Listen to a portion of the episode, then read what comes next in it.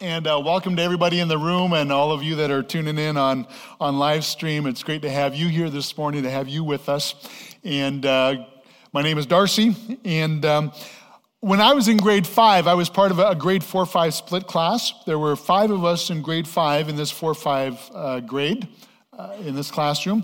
And so there was uh, Carrie and her best friend Sherry, and there was my friend Douglas, me, and my arch nemesis Eugene. Uh, I think I've talked about Eugene before. So, uh, one of the things that they would do to, to help us as grade five students is they would actually pull us out once a week for a creative writing intensive. And so they would have another teacher uh, help us with that. And so, in this creative writing group, we learned that good stories had four parts uh, they had a beginning, they had a problem, they had the resolution of the problem, and then they had an ending. And so, to help us understand, you know, the parts of a good story, one of our assignments that the teacher gave us was the first part of a short story uh, that had the beginning and the problem, and then we had to write the resolution and the ending. Now, I love stories. I love to read. Um, I, I love books. Uh, but I came to realize that when it came to stories, I hated writing them. I mean, I, I just, writing is a lot of work. I mean, actually, like writing, because it involves spelling. And I, I hated spelling, you know, so, so I looked at this assignment and I, I knew how to write the ending. The ending was going to be good. It was going to be two words, the end. I could spell that. But the conflict resolution part was going to take a little bit more work because the problem in this story was about uh, a group of, of young people who had snuck past the danger no trespassing sign, had climbed this huge metal ladder, and then had gotten stuck up on top of this very large tank. I think it was uh, like a water tank, one of those, those mega gallon tanks. And so our task was to come up with the resolution to this story. Now, I had a go to resolution for these types of stories. Whenever a character got into a problem like this, the easiest way to get them out was for them to wake up and realize it was all a bad dream. Right? Good resolution. Unfortunately, I had used that device several times, and I realized I needed to come up with a new angle. So, in a moment of inspiration, I wrote about a huge tidal wave that came, and, I called it a tidal wave because I couldn't spell tsunami. a huge tidal wave that came and washed these kids off of that huge tank right back to their homes. Hey, it's called creative writing, okay? And the best part, it only took about a page and a half. So the next week, we had creative writing group, and I read my conclusion to the story, and everyone just kind of looked at me. And then Eugene said, That's stupid. Thank you, Eugene. I think, I think his conclusion was they jumped off the tower with parachutes or something. I don't know, but and then little Miss Smarty Pants Carrie read her story. And in her beautiful penmanship, with her perfect spelling and colored illustrations, she suddenly had her main character wake up and realize it was a bad dream. and the teacher thought that it was the most amazing resolution to that story problem. And I sat there thinking, you have got to be kidding me. My second rate idea is her best story? Well, as, as, as people, we love stories. Anybody love a story? We love stories. All of us, we love to read stories. Uh, we love uh, to watch stories. Um, we may not like writing them, we may write them poorly, but we love hearing stories and reading stories and watching stories. And I think one of the really interesting uh, things in our culture right now is, is all of these streaming services that are, are coming on to tell us stories. You know, you got Netflix and you got Disney, uh, what is it, Disney, whatever. Uh, yeah, and in uh, Amazon Prime and Hulu, you know, all of these streaming services because we're addicted to stories. We want our stories, right? Um, when we experience something in life, we turn it into a story. Like the story I just told you about my creative writing group. Uh, you can actually get very formal about the stories you, uh, you write about others or yourself. They're called biographies or, or autobiographies. Um, but here's what I want us to understand this morning stories are actually how we make sense of our world. Stories are how we make sense of our lives. In fact, whether we realize it or not, all of our lives are lived under a dominant story. A dominant story that explains our lives and helps us make sense of our world. And we call this dominant story a worldview. Have you ever heard of a worldview? A worldview is simply a story that explains our lives. And everyone has a worldview, whether you realize it or not, whether you admit it or not. It's simply the story that we use to explain our world and explain our lives, to explain who we are, to explain why things happen, to explain where it's going. And the worldview that we have literally shapes everything uh, about us. You know, from what kind of car we drive to the house that we want to live in, uh, it shapes our understanding of family. It shapes our relationships, our, our romantic relationships. It, it, shapes our understanding of our sexuality. Our worldview um, tells us what we think about politics, or what we think about the environment, or what we think about the future, or what we think about other worldviews. All of that kind of stuff are ideas and understandings that are shaped by your worldview. Now, when you boil it down at its most basic level, a good worldview has four parts, and they basically match the parts of a story. A, a, a good worldview has a beginning that sets the stage. It introduces the main characters, it gets the story rolling, it, it helps us understand who we are, how we got here. And then, secondly, a good worldview helps us understand what the problem is that something has gone wrong. We understand this world is not as it should be. And then a good worldview has the conflict resolution kind of the, the main part of any story. What's the solution? How do we fix this? How do we, you know, make our world a better place? All that kind of stuff. And then, then there's, a, there's an ending. How does it all end? Do they live happily ever after? That's the, the way I like stories to end. But not every story ends that way. So that's kind of the, the, the basic parts of, of a worldview. And, and here's something else that I want us to talk about. And I have to warn you that for some of us, this may get a little uncomfortable. Because I think we need to talk about the fact that all worldviews are not equal. All worldviews are not equal. Uh, you probably noticed that uh, there's more than one worldview out there. Have you noticed that? There's more than one way of understanding life, more than one way of looking at our world and looking at our, our planet. And um, some of the worldviews that are out there get classified as religion.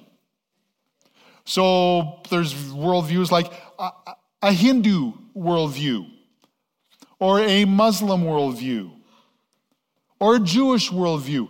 Uh, and, and a very close view, view related to that is, is a Christian worldview. And these are all what people would call religious worldviews. And then there's some worldviews that would be insulted if you called them religious. Like there's uh, the atheistic worldview or the secular humanist worldview. I think Scientology would probably be uh, and, a, a worldview that would not be a religious view. In fact, those worldviews really are almost anti religious, if not outwardly anti religious. But at their essence, all of these philosophies or all of these religions or all of these convictions are just different stories, and some of them are very different stories, very different from each other, but stories that attempt to explain you know, how the world began, who we are, what role we play in the drama, you know, why the world is the way that it is, and, and how it gets resolved, if it does. So, if there's different worldviews, the question really becomes this, I think. Which worldview does the best job telling the truth about our lives and our world? If there's a number of these different worldviews, how do we reconcile them? And when you look at them, because they are so distinct and different, which worldview does the best job telling the truth about our lives and our world. Which worldview, which story corresponds best to reality? Which story is true? A couple of weeks back, we were doing some work on the renos here at the church, and I think we were actually, it was a day we were doing some sanding uh, of the beams out in the foyer area, and I had to run down to Midland Tools just down the street here uh, to get some sandpaper, and I pull into the parking lot, uh, parked beside this SUV, and I noticed at the back of this SUV, I had a whole bunch of bumper stickers on it. But when I walked by the back, I realized what these bumper stickers were talking about. And I, I hope you can read some of that up there. Um, because it wasn't, you know, baby on board or, or surfer dude, you know, the, the typical bumper sticker. The, these were bumper stickers. Bumper stickers like, no special rights for Christians. Um, if idiots could fly, churches would be airports. I actually thought some of these were kind of funny. Uh, there's a sucker born again every minute. Uh, does God speak to you? Consider medication. Uh, real men don't have imaginary friends. That one's just kind of, you only see, see part of that, but I thought that one, real men don't have imaginary friends. Silly Scientologists. Cults are for Christians. And I have to admit, I kind of stood there absorbing all of that. I realized I got to take a picture of this because um, it was laugh out loud funny for me. But I also realized, you know, in some ways it's kind of sad because there's a story behind this. And I'd, I'd, I'd like to know what the story is. Uh, it kind of reminded me of what, what's the line from Hamlet? Uh, the lady doth protest too much, methinks. And now, I mean, it could be a, a lady, but to be honest with you, I think that SUV belongs to a guy, just, just saying. But, you know, I wonder what the story is. But whatever it is, that's a comment about worldviews. Not only the Christian worldview, but the worldview of whoever drives that SUV. And in that person's humble opinion, the Christian worldview doesn't measure up. I mean, after all, Jesus is just Santa Claus for adults. Wow. Now, you know, most people are probably not that rude. They would not say that religious stories that people believe are actually false. You know, that would be impolite at best or intolerant at worst. Uh, at the same time, though, many people would not really consider religious stories to be true, at least not in any deep sense. Instead, people are tempted to think of religion as a kind of spiritual fantasy club. You know, it's true for you, but, but not necessarily true for me. So when it comes to religion, you know, basically find the club you like and knock yourself out. You know, go for it. If it meets your personal needs, if, if it warms your heart, if it helps you get through life, you know, good for you. Great. That's what religion is supposed to do. But here's the mantra of our culture don't confuse religion with reality.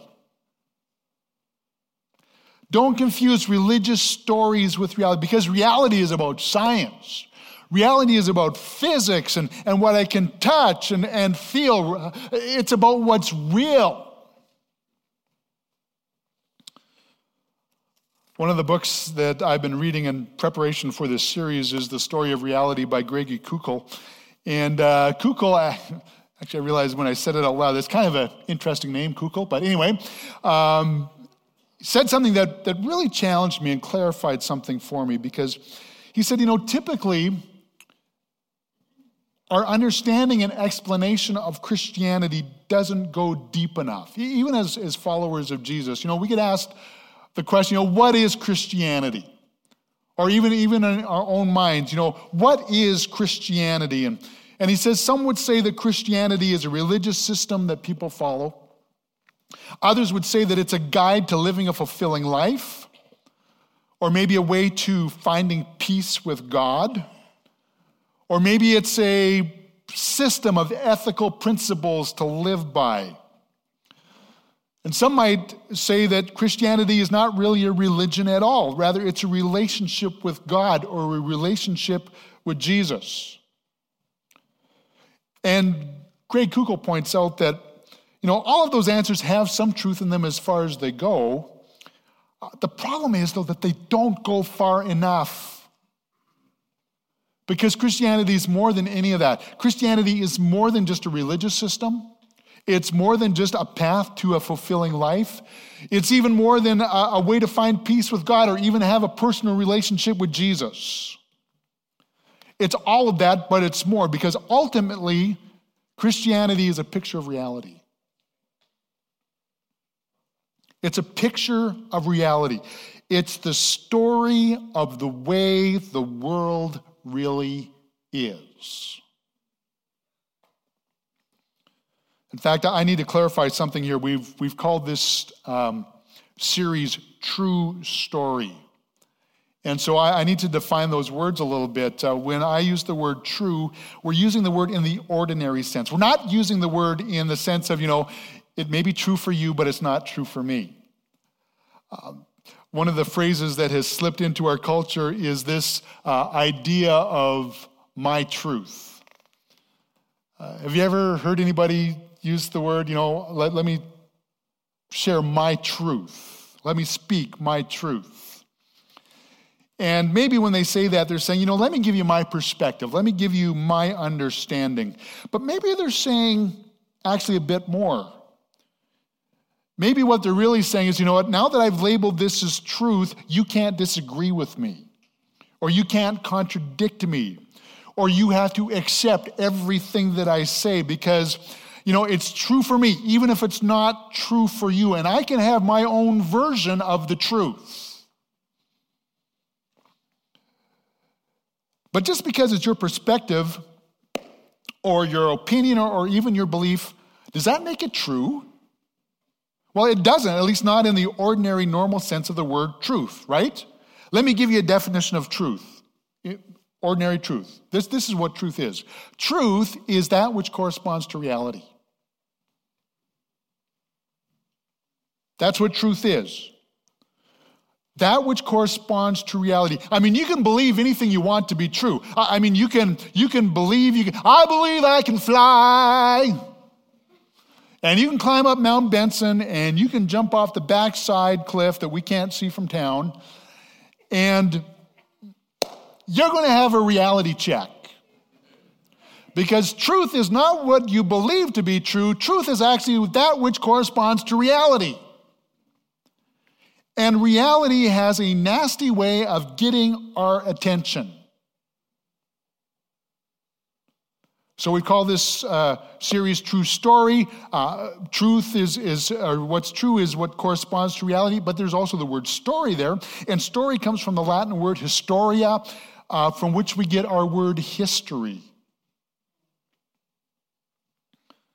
And that's exactly what the Christian story claims to be history. It doesn't start with once upon a time. Uh, it was never intended to be understood as a myth or a fairy tale. In fact, how does the Christian story start? I bet you every one of us have read the, the first line in the Bible. How does it start? Genesis chapter 1, verse 1.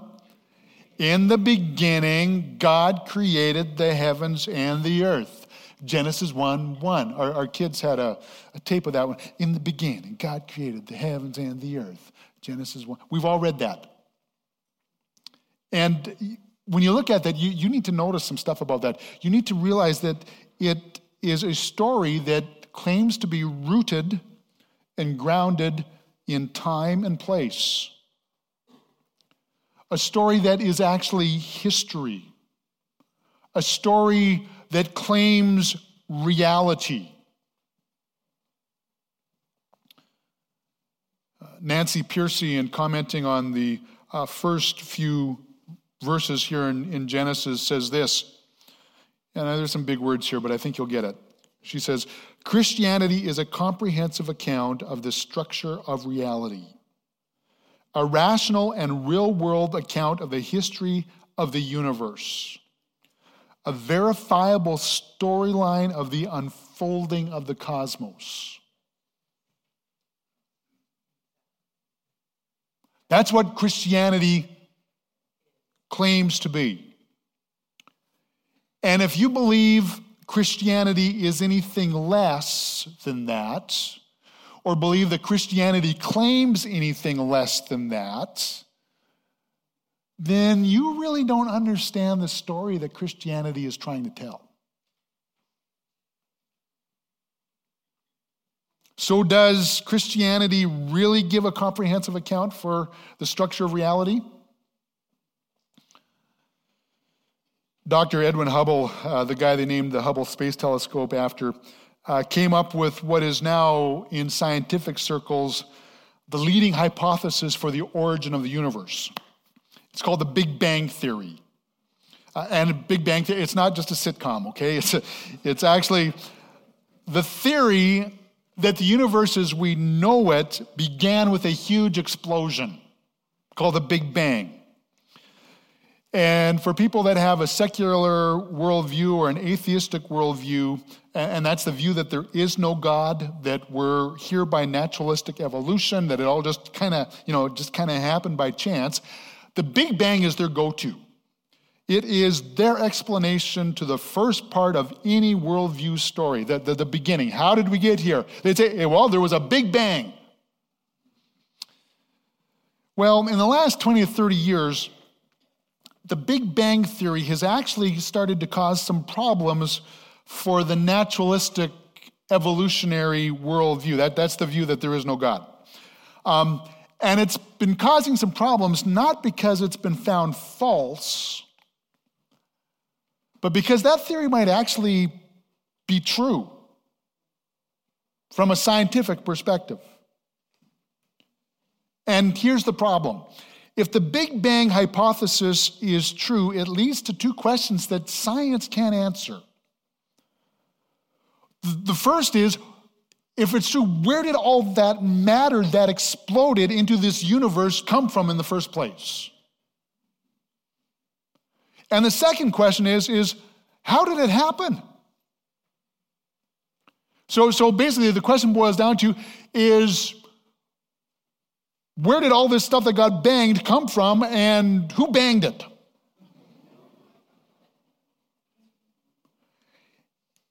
And physics can't explain it because it actually operates, there, there's nothing in, in the laws of physics that we understand that, that even comes close to explaining any of that. And so now they know it happened, but they can't explain how it happens. If you're a, a science geek, you know, into astrophysics and that kind of stuff, you're probably aware of the, the Cosmic Background Explorer satellite. Uh, it's called the, the, the COBE. And it was launched in the spring of 1992. And it gave what scientists called a stunning confirmation of a Big Bang creation event. And George Smoot, the, the, head of the COBE satellite team, who actually won a Nobel Prize in 2006 for his work on this project, said looking at the microwave background radiation, because that, that's what this satellite did, it, it, it looked at the microwave background radiation from the Big Bang. He said, you know what, it was like looking at God. Not that God looks like microwave background radiation, but it's, it's like the, the fingerprint of God because there was all of a sudden they realize there's something there that they can't explain. Dr. Robert Jastrow, the professor of astronomy at Columbia U and a couple of other places, uh, was the director of NASA's Goddard Institute for Space Studies for about 20 years, commented on that, and he said this uh, Now we see how the astronomical evidence leads to a biblical view of the origin of the world. In fact, he went further, and this is, a, this is a quote you can look up. He said, For the scientist who's lived by his faith and the power of reason, the story ends like a bad dream. He's scaled the mountains of ignorance. He's about to conquer the highest peak. And as he pulls himself over the final rock, he's greeted by a band of theologians who've been sitting there for centuries.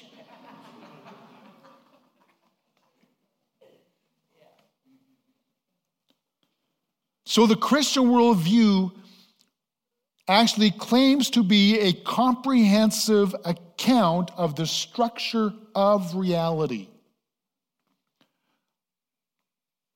And it's not just physics that would go, well, you know what, that kind of checks out. Um, Michael Behe was doing his postdoctoral work in biochemistry, and, and his particular passion was the chemistry of life, evolutionary biochemistry. And he said early in his, his academic career, he had no qualms about the standard naturalistic evolutionary theory. But the more he dove into it, the more he and his friends kept kind of bumping into these problems. And so one day he was talking in the lab with a, a fellow postdoc, and uh, he pointed out that to get to the first cell in the evolutionary process, to get to the first cell, you first needed a membrane. And she said, Well, and then you would need proteins. And he said, Well, and you would need metabolism. And she said, And you would need a genetic code. There was this silence. And then after a short time, they both looked wide eyed at each other and simultaneously shouted, Ah, nah, can't go there. Because even though they didn't want to admit it, when you look at things from a molecular level, a cellular level, they realized that there were some serious problems with some of their theories. And that led actually Michael Behe on a search for answers, and he's become one of the leading advocates for something called intelligent design.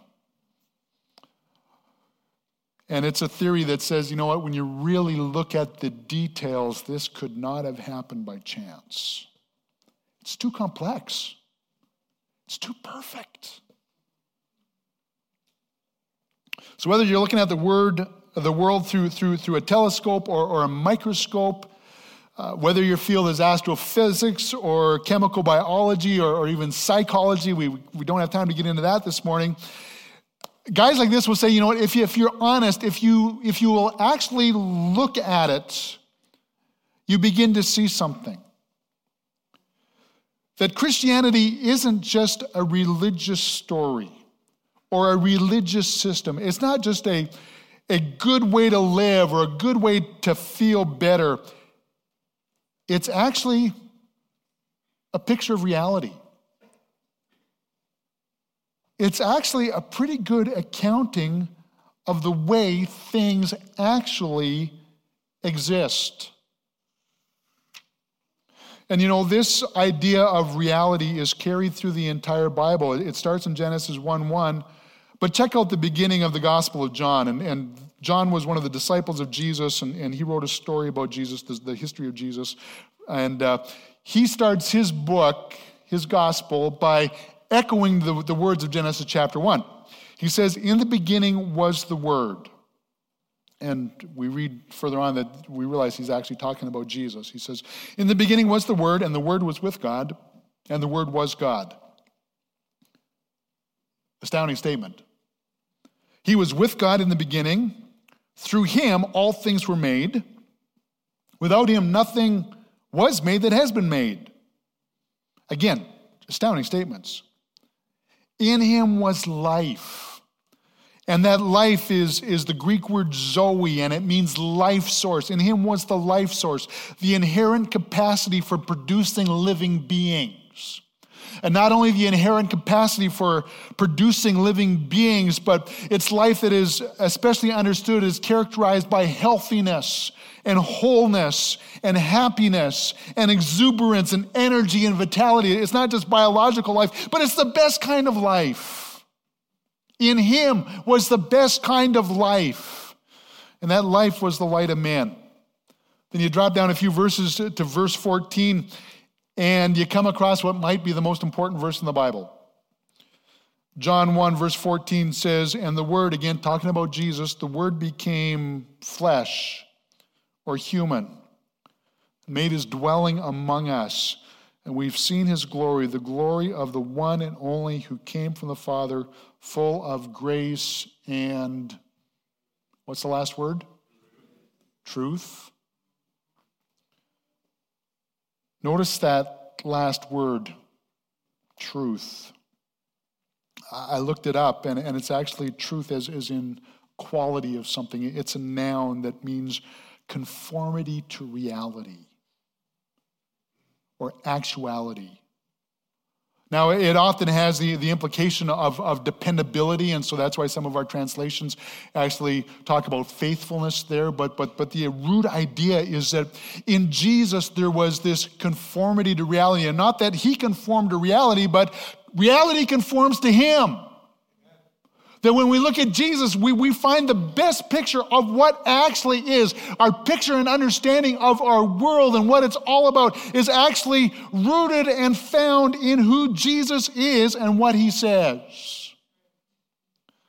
And John wasn't just saying this, he said that Jesus said this. Because one day Jesus was talking with Thomas and Philip, and in John 14, verse 6, Jesus said, I am the way and the the truth, and the life. No one comes to the Father except through me. Jesus says, I am the truth. I am reality. Everything conforms to me. I am what, what actually is. I'm the best expression of reality. I'm the best expression of everything that you find in the world and, and how it all makes sense. I am the truth. And not only am I the truth, but I'm what solves the problem. Because Jesus' words were not just a good expression of how to feel good about yourself. Jesus' words were not just an expression of a passion for social justice or, or, or how to love your neighbor. As good as those things are, Jesus' words and his life are primarily about Him being the answer to the problem that we find ourselves in in this world. Now, I know if you're not a follower of Jesus or if you're someone who's been used to thinking like so many in our culture think that, you know, truth is your truth and I can have my truth, you look at a verse like that, and that's a pretty tough pill to swallow. It sounds so exclusive. It sounds so intolerant. It's, it's suffocating in its heaviness. But it's a claim that Jesus made many times and in many ways. And every disciple who was personally trained by Jesus carried the same message. They didn't downplay it, they didn't explain it away. They didn't make excuses for it. In fact, they laid their lives down for it. Because they realized that in Jesus, they had found an expression of reality. More than just a good story, more than just a way to feel good about yourself, but what he said and what he did actually explained the world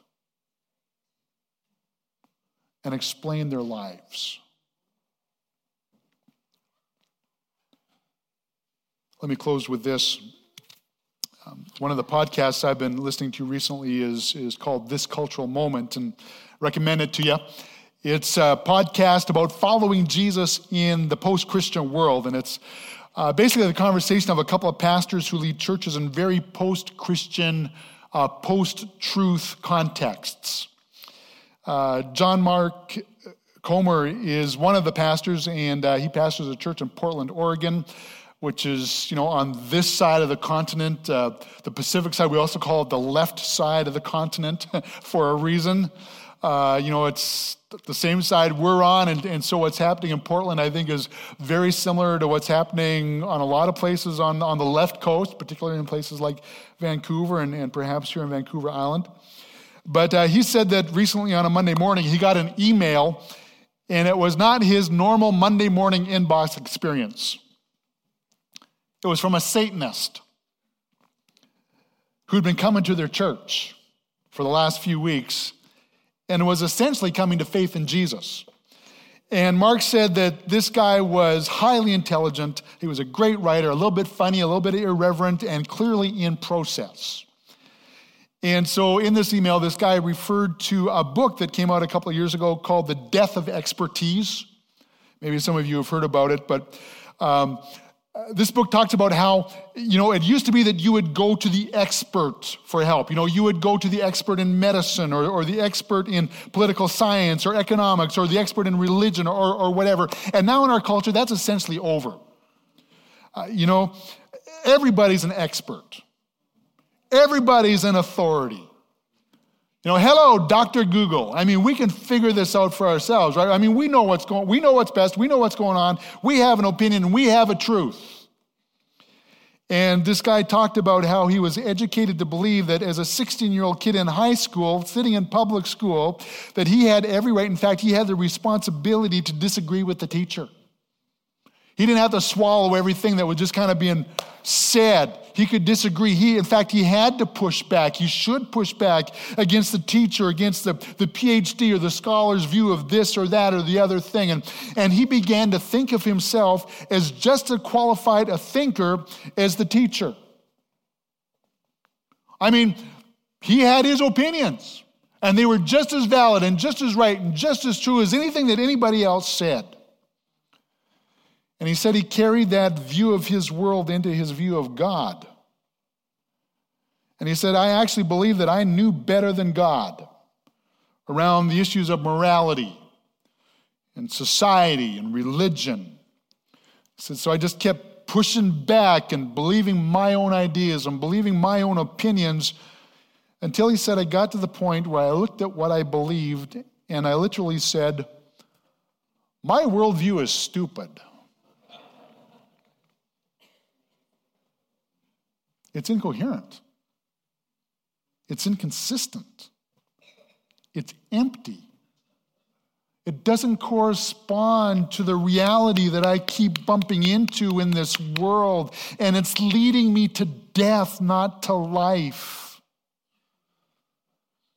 And so Mark said, you know, here's somebody who's fresh in this moment, looking at what he believed and looking at the way that he lived, and was coming to the conclusion that what he believed, what his worldview left him with nothing. Nothing except him being racked by anxiety, left him with PTSD, stressed out of his mind, left him with, with no marker for how to understand the world or move forward with his life.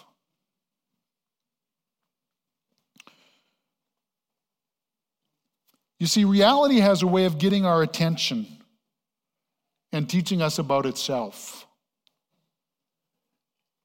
And you can believe whatever you want to believe. But does it align with reality?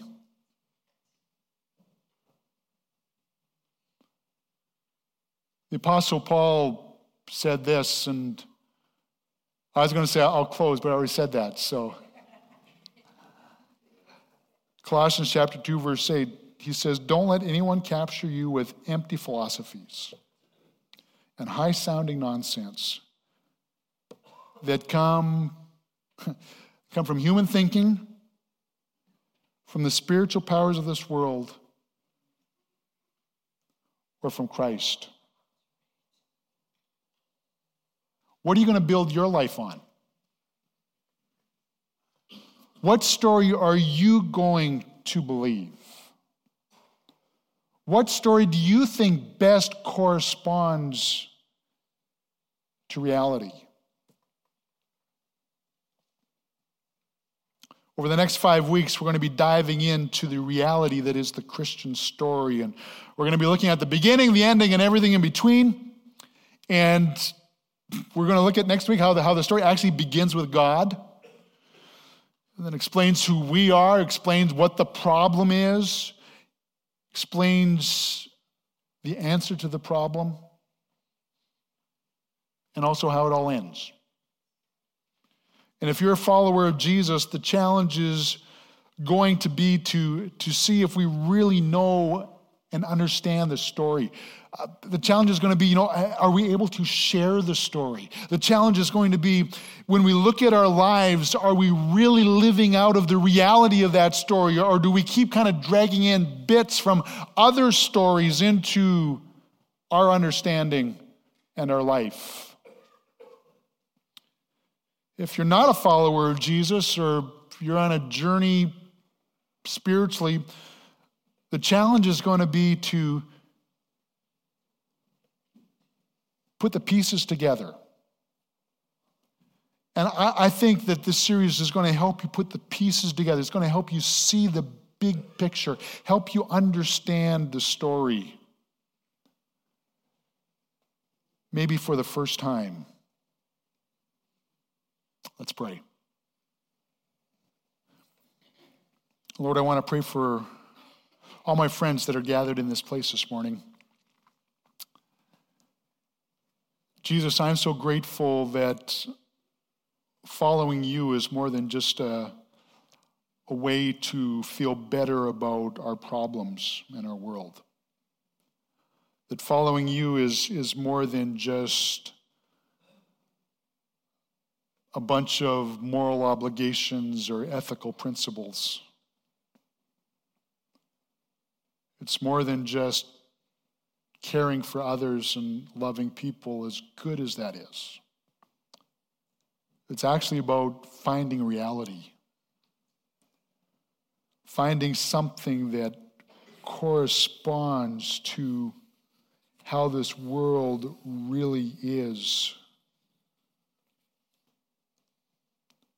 So, Lord, help us understand your story. Help us to embrace the reality that is in you. And Lord, if some of us are maybe not clear what it's all about, Holy Spirit, we invite you to work in our hearts. Bring us understanding to what your word says. In Jesus' name, amen.